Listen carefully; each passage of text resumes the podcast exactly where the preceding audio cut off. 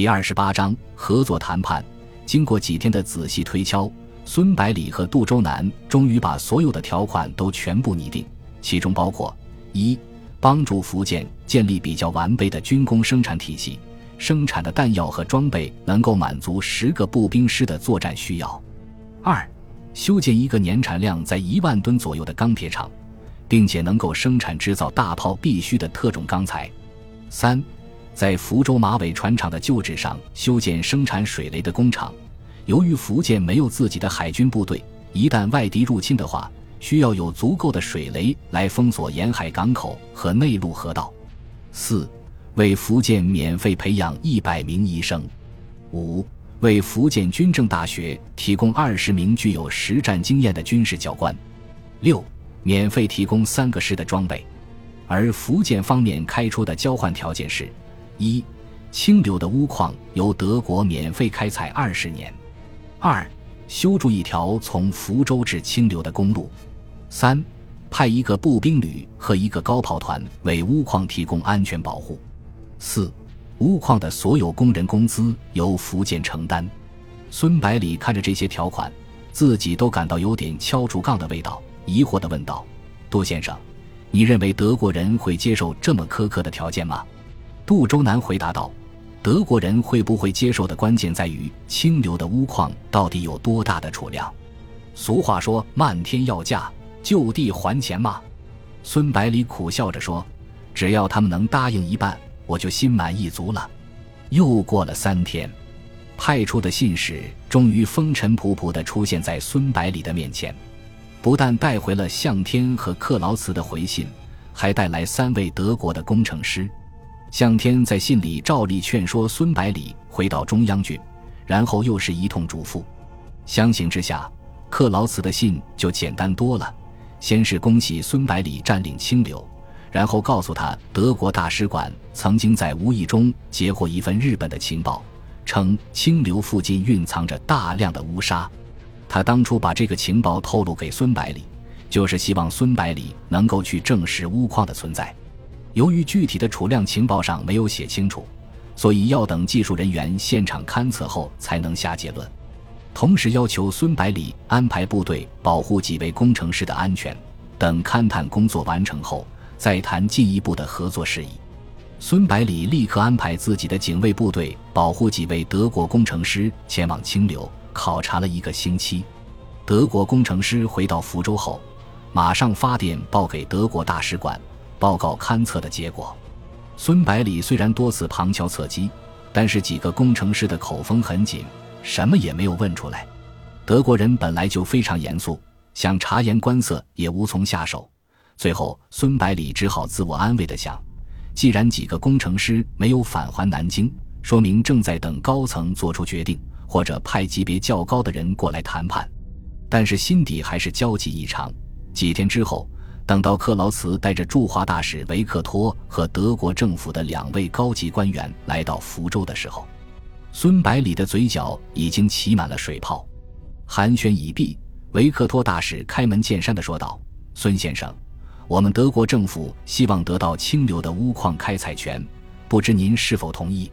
孙百里问道：“您希望开采多长时间呢？”维克托回答道：“二十年，如果可能的话。”我希望还能够更长些，孙百里非常爽快地说：“没问题，我们愿意出让钨矿的开采权，但是贵国必须答应这些条件。”把自己和杜周南拟定的条款递了过去。维克托刚刚看了一半，就惊叫一声，然后轻声叫过克劳茨，悄悄说了句话。克劳茨点点头，对孙百里说：“我们需要先商量一下，请你暂时回避，好不好？”德语对你来说没有任何秘密，真是麻烦。孙百里微笑着表示同意，走出房间，随手把门轻轻带上，然后在院子里踱起步来。十几分钟后，几个德国人终于拿定了主意，把孙百里叫进去继续谈判。维克托拿着写着条款的纸条，苦笑着说：“孙先生，你的条件实在是太苛刻了，我们很难答应你。清流的钨矿虽然储量丰富。”但是由于地形的缘故，开采的难度相当大，再加上高昂的运输成本，使它的存在价值大打折扣。孙百里说道：“开采的难度大，我们可以投入更多的人力和物力，你们只要提供设备和技术就可以了。不要忘了，工人的工资是由我们支付的，不会提高你们的成本。”维克托摇头说：“如果乌沙的年产量能够达到两万吨的话，我可以非常轻松地答应你的条件。但是根据技术人员的分析，最多只能达到五千吨，而第一年还达不到这个数。”孙百里想了想，问道：“那大使先生觉能够答应哪些条件呢？”维克托说道：“全部，我可以答应你全部的条件，但是你要为此额外支付两千万元。两千万！”孙百里倒吸口冷气，这相当于福建全省财政收入四年的总和。看着他吃惊的样子，克劳茨连忙解释道：“这些钱。”我国政府可以以贷款的形式预先借给你们，但是要以钨矿和海关的关税作为抵押。孙百里这才恢复过来，问道：“还贷的期限是多久？”维克托笑着回答道：“四年。”孙百里问道：“那钨矿的开采权你们还要不要？”维克托回答道：“当然要，但是以另外一种形式来合作。德国无偿提供设备和技术人员。”开采出来的乌砂由我们按照每公斤一元的价格收购。孙百里想了想，问道：“如果我放弃要求三个师的装备，你们能否把金额降低五百万？”维克托笑着回答道：“当然可以，但是我觉得你最好还是维持原来的要求更好。德国的装备在中国可是抢手货呀，我们的武器装备质量如何，你可是非常清楚的。”孙百里摇着头说。只要自己的军工厂建起来，武器自然就有了，只是晚几年而已。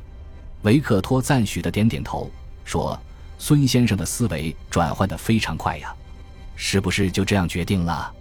孙百里刚刚想开口答应，忽然意识到问题的严重性，连忙改口：“如果你们放弃用关税做抵押，我就答应你。”说完，用手擦了擦额头的冷汗，暗叫侥幸。如果把海关的关税也全部抵押出去，全省的财政收入就会减少一大半。如何维持政府和军队的运作？维克托为难地说道：“我们之所以要求用关税做抵押，是因为对乌沙的产量有些担忧。如果放弃了关税，岂不是又回到原点？”孙百里点头表示理解，想了想，试探地问道：“如果我保证每年提供至少一万吨乌沙给贵国？”你们可以接受什么样的条件？维克托没有正面回答，而是反问道：“你如何保证呢？”孙百里解释道：“我会投入尽量多的人手在清流的矿场，同时在福建全境勘探，寻找新的矿脉，再派人在周边的几个省份高价收购开采出来的乌沙，应该能够满足贵国的需求。你们也知道，乌沙矿在中国主要分布在江西、湖南和广东、福建等地。”所以这些地方有很多私人开设的小型矿场，而开采出来的乌沙大部分都是以走私的形式出口到国外。如果由政府出面设立专门的机构，对乌沙进行统购统销，效果肯定不错。再者，这样的机构同样可以控制梯、锡等战略物资的产销，因为福建和贵国之间即将形成的亲密关系。所以，这些物资的首选出口对象肯定是德国。维克托听完之后，不得不点头承认孙百里提出的解决办法确实可行。和随行的几个人简单商议了几分钟，然后说道：“如果你真的能保证每年向德国提供至少一万吨乌沙，我们可以接受你提出的全部条件。你只需要支付一千万，而且这笔钱可以用乌沙来抵偿。”不需要用关税做抵押，孙先生，这样的条件你还满意吗？孙百里连忙说：“我非常满意。”为了表示对德国政府的感谢，福建会在提供乌沙的同时，尽量搜集其他战略物资出口到德国去，然后和几个德国人逐一握手。维克托说道：“孙先生，你是在德国生活和学习过的，相信你对德国会怀有非同一般的感情。”我们愿意接受你的条件，和你合作，是因为我们相信你永远不会成为德国的敌人。希望你的军队能够快速成长起来，最终成为德国的强大盟友。孙百里激动地说：“我们中国人认为受人点水之恩，必当涌泉相报。只要德国不侵略中国，十九路军永远是德国的可靠朋友。克劳茨看谈判已经结束，不再主动回避，亲热地抱着孙百里说：“老同学，每次见到你，你的职位都在上升，我真的为你感到高兴。”孙百里感激地说：“如果没有你的帮助，我未必能走到现在。谢谢你。”说完，紧紧地握住克劳茨的双手，用力地摇着。看着面前感人的一幕，维克托耸了耸肩，说：“克劳茨，该是说再见的时候了。我想，你们以后见面的机会肯定会很多的。”然后对孙百里说：“谈判的结果需要报政府批准。如果一切顺利的话，德国的物资和人员将在一个月后抵达福建。”孙百里高兴地说：“我期待着他们的到来。”送走德国人之后，孙百里立刻跑到杜周南的办公室，兴高采烈地喊道：“杜先生，谈判成功了！”然后把墨迹未干的协定递到杜周南的面前。杜周南看完协定，语带讥讽地说道：“自己上了德国人的圈套都不知道，还以为占了多大的便宜呢。”孙百里被当头浇了盆冷水，不服气地问道：“我怎么上了别人的圈套？你给我说清楚！”杜周南问道：“协定里面规定每公斤乌沙算一块法币，现在看价格不低，可是，一年后、两年后呢？物价可是一直在上涨啊！再说那一千万元的贷款，实际上等于没给，直接换成了机器设备和武器弹药，而这些东西都是德国自己生产的，价格当然也是他们自己定了。这样一来，就等于德国人用三个师的装备和钢铁厂。”药厂以及兵工厂的设备换来一万吨乌沙，并且可以在以后的几年里以不变的价格继续购买乌沙。孙百里懊悔地说：“没想到里面有这么多名堂。在我的印象里，德国人一直都是非常直率的，怎么也会搞这一手？”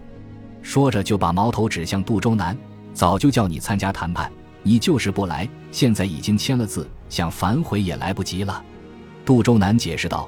如果是我去谈判，肯定没有结果。我是学经济的，喜欢斤斤计较，不愿意吃亏。但是如果占不到便宜，德国人怎么会同意到福建来采矿？国内有多少地方势力千方百计和德国搭上关系，却找不到门路？如果不是因为你在德国留学的背景，如果克劳茨不是你的同学，德国人未必会到这里来。再说，最早的情报还是德国人提供的呢。孙百里说道：“你到底认为我们是吃亏还是占了便宜？把我都给说糊涂了。”杜周南笑着回答：“我们的目的已经达到了，是占了便宜，但是德国人也没吃亏。我这样说你能明白吧？”孙百里点头说：“明白了。吃亏占便宜是次要的，关键看自己最初的目的达到没有。